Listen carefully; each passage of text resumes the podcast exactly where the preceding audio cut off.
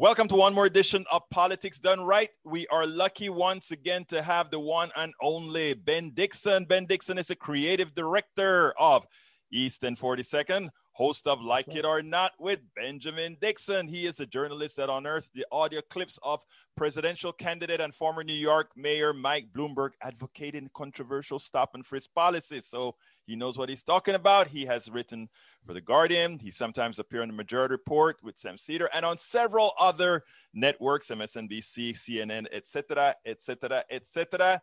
Senor Dixon, welcome to Politics Done Right once again. How are you doing today, my friend? Man, I'm doing great after that introduction. My goodness.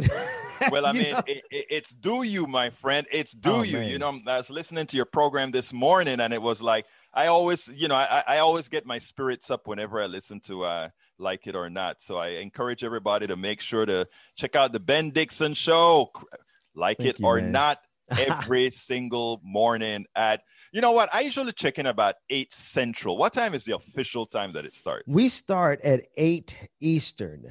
We start on the clock with Georgia Fort, and then we roll right into the Benjamin Dixon Show, and then we roll right into Like It or Not with Rebecca Azor. Okay, great. Because I usually check in at 8 o'clock. Like I'm in my time, which is 9 o'clock your time. So I guess I reach to the Like It or Not time or something like that. Yeah, we're streaming. I mean, it's the best place to be on YouTube at that time in the morning. Absolutely, there's absolutely no doubt. Let me tell you, I do it. So hey, come on, man, it is great. Oh man, I appreciate that. That means a lot to me. Well, I mean, because, like I said, it's informative, but more than anything else, also it's not stuffy. So yeah. You know, we have to find that place. We have to take back the narrative of our enjoyment, of our joy. Yes. You know, talking about politics weighs you down, and they've kind of separated the power of our joy from our power of our politics. And so that's why we want our place on every morning to be a place of joy while we handle some business, while we take people out to the woodshed, as Bro Mac would say.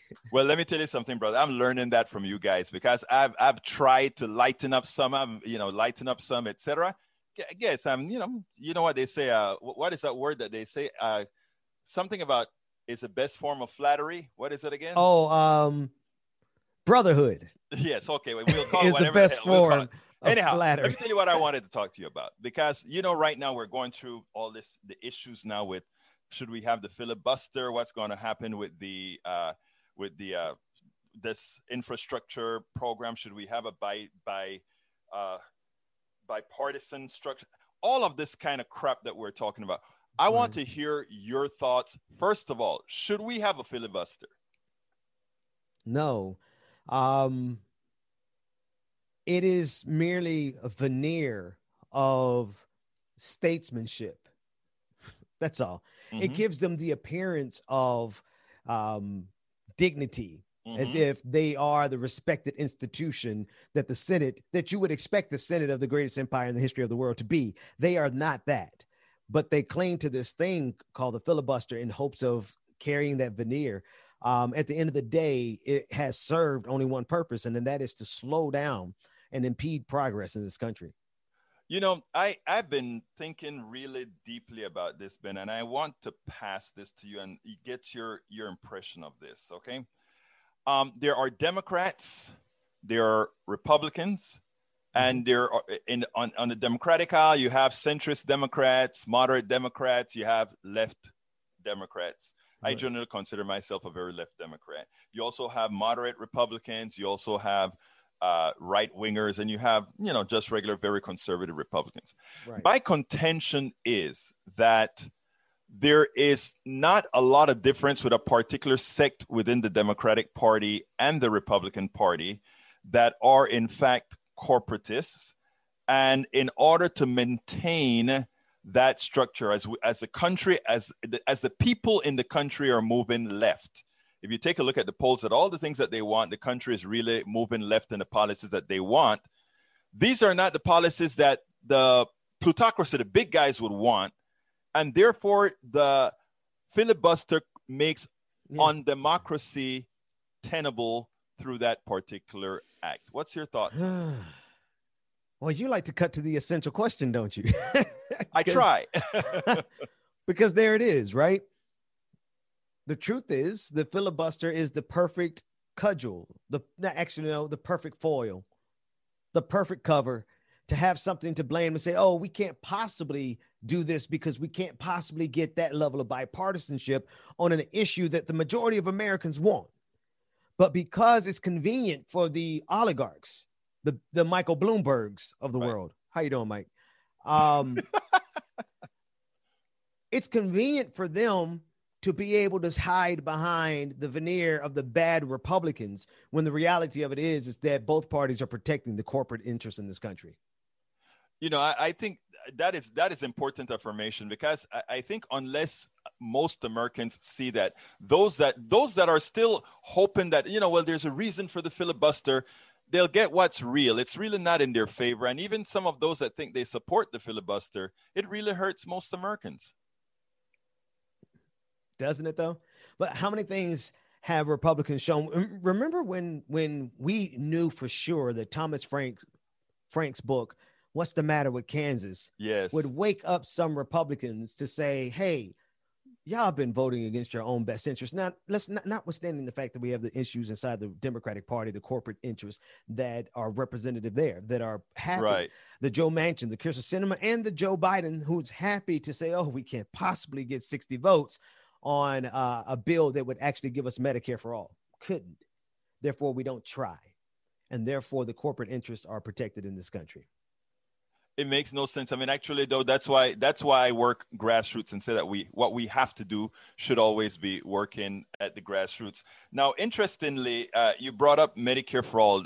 We just this weekend we had in over 50 cities a big hoopla, people protesting for Medicare for all. I think it was in about 50 cities around the country this weekend. I don't know if you're aware of that, but let's assume you're not aware of it. Guess who else is not aware of it? Most Americans. I remember in the Tea Party days when 50 Tea Party folks go on the National Mall, and ABC, CBS, NBC, CNN, MSNBC, and everybody would be there with cameras, and they'll give it not a wide angle shot, but a small angle shot, and watching all the signs of these people. And, you know, it's big news. We had 50 cities on Medicare for all. And you know what was absent? Coverage. So, yeah, it shows you that the narrative that this country is interested in forwarding is one that is a right-wing narrative. Yes. I mean, at the end of the day, the reason they wouldn't cover these marches, one of the reasons would be because, well, we're going to have a fight against the healthcare industry like no one can imagine, right? I just want to be clear about that. To get Medicare for all, we're going to have to take on the wealthiest elite who have made custom of watching people die as a matter of a profit margin, and you think they're going to be afraid of our marching? My thing is like, we've got a war on our hands to get some basic humanity here in this country. And the front line on this Medicare for all battlefront are the health care institutions that have yet to even begin to spend the money necessary to bring this down as a movement.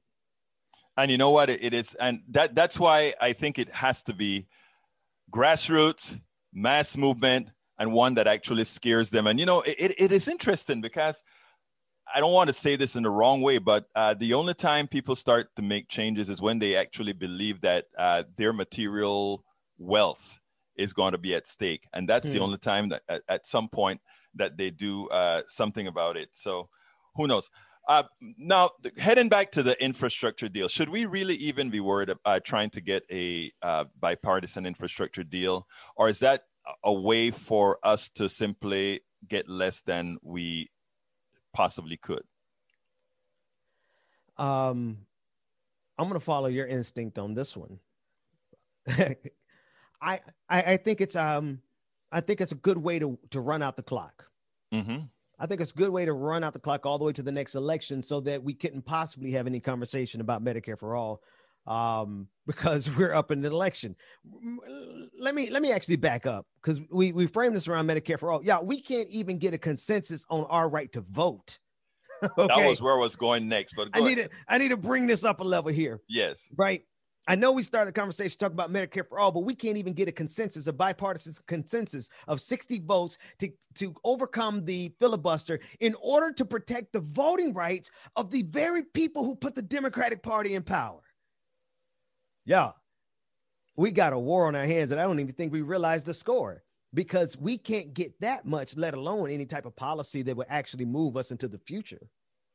You know what I found very interesting after, President Biden gave that speech on the vote, right? My first contention was he didn't say anything. He didn't say he was going to do absolutely anything. And I heard all the reporters about how strong the speech was, et cetera, et cetera. And my next question is, so what you going to do? And how, and explain this to me, please, Ben. We were able to, McConnell had no problems for the highest judge in this country, the Supreme Court, to create a carve out for a Supreme Court judge. Isn't there some way to create a carve out for democracy? Well, the whole point is that they made it clear that democracy is negotiable for the Republican Party, for the conservative movement. And the question of the day is democracy negotiable for the Democratic Party? Because they're the ones that have the majority in the Senate and the ability to pass this legislation if they just do away with the filibuster. Now, they need to let us know, did y'all really come to the dance with us, or were y'all fooling us? Because if y'all been fooling us all this time, Democrats, and you're willing to watch democracy go down for the sake of protecting your financiers, then I think you guys got a much bigger problem on your hands than you think. You know, I was watching Roland Martin the other day, and Roland Martin, I sent out a tweet to him, giving him some kudos. He said, one of the issues with what we're talking about voting rights is that right now it is a black and brown, a people of color issue. And since it's framed as this particular sect losing their voting rights, we're snowing the rest of the population, because they may think that these policies negate the voting rights of folks, of people of color. But in reality, it's much deeper than that. It's creating the structure to negate the rights of whomever they need to negate to pass particular policies when they need to do so. Your thoughts on that? Yeah, no, I mean, in other words, it's easy for them to not worry too much because it's people of color. Yeah, because they don't make it known that it's these others that will be affected as well. Yeah, I guess my only hesitation is in the fact that, we already understand that democracy is negotiable for them. Mm-hmm. So what are the rights of a few black folks? Right. What's that? They marched up the steps of the Capitol on January 6th in order to overthrow democracy because they were dissatisfied with the outcome of an election of a system that was built to benefit them, no matter which party won. And they felt the need to march up the steps and overthrow this democracy for that reason. And here we are. And well, you know what, Doc?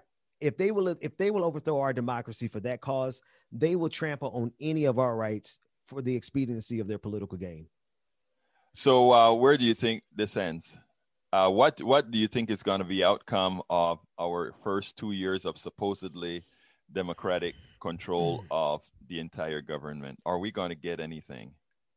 I'm talking about progressives, not necessarily just people of color, progressives in general. No, I don't think we're going to get anything. I'm just going to be straight up with you. We're not going to get anything. And I didn't expect as much. And there's plenty of videos of me saying as much. Like, the only thing I needed Joe Biden to not be was a fascist.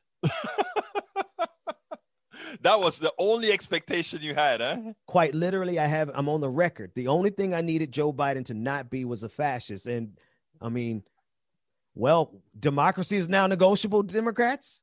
That's why we need them to tell us who they really are. Show us who you really are. Are you really the fascist that so many people like to say Democrats are secretly? Because if you can't secure our vote, then no, you are part and parcel of a system that was sent here to oppress us through the illusion of democracy. And actually, it seems like that is where we're at right now, that they really don't want that to do. So what do we do, Ben? I mean, we have people that are trying to speak truth. How effective can enough of us speaking truth be? I am still optimistic in doing it. Your thoughts? Oh, no. Like I said, we're people who are tired of overcoming, and it's time for us to lead. I do mean that in terms of blackness, mm-hmm. because in so much as blackness has had to be revolutionary by just the sheer virtue of our existence. Mm-hmm. We are revolutionary. And so I think that there really is going to be an alliance that's going to catch folks off guard. That's going to be an alliance between the Black community and the progressive community on our terms, because we have a fight on our hands and the Democrats are not up to it.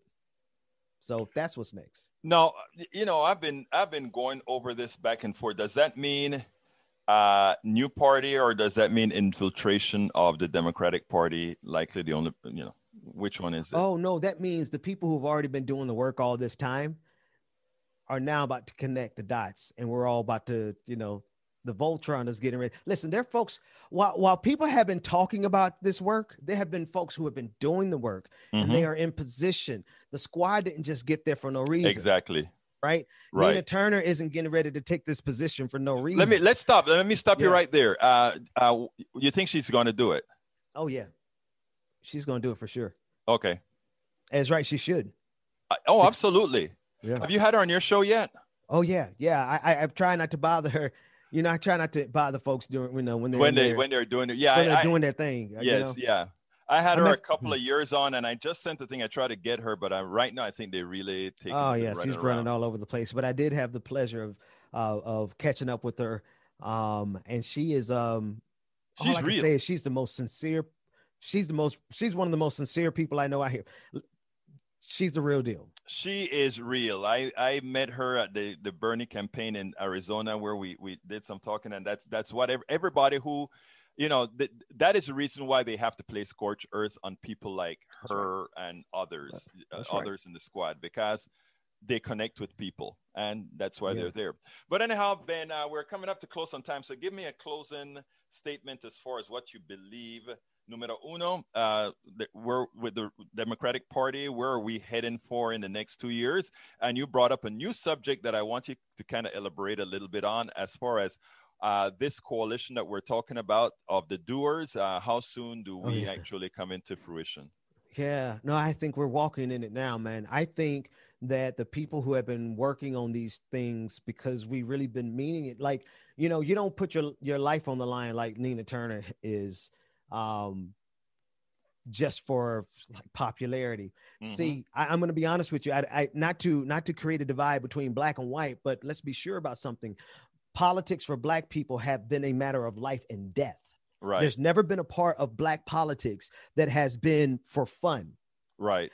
Now on my show, we're learning how to have fun so that we don't just let you all see our anger. But if there's any group that should ever be seen as progressive by sheer virtue of our existence, it is the revolutionary spirit inside of black folks. And so from that perspective, we saved y'all in January with the special election. In November with Donald Trump, we did the dirty work. Now it's time for y'all to put up or shut up and show us who the hell y'all really are. Are you with us? Or are you against us, Democrats? That's all. Absolutely, no doubt. Benjamin Dixon, creator, director of East and 42nd, host of Like It or Not with Benjamin Dixon. Benjamin, amen. Like always. Hey, thanks for letting me rant, man. I don't get to rant like that all the time. So no, thanks. Hey, this is, like I tell folks every time, this is your show. Anyway, thank you, my brother. Hey, you have a good one. You, man. Take care. Thank you for being with us. Pleasure's mine. We spend a lot of time deconstructing the news, trying to parse it into a form that everybody can understand. We try to find those little nitpicks where it flies above the fray, etc. If you really like these videos that we do, I want to ask a big favor. Please go ahead, number one, subscribe to our channel, and number two, please join if you can. Thank you so kindly for watching. Keep watching. Please remember to share. We must populate the entire internet with our progressive message, a message that we know is what most Americans say that they want. So help us, please join.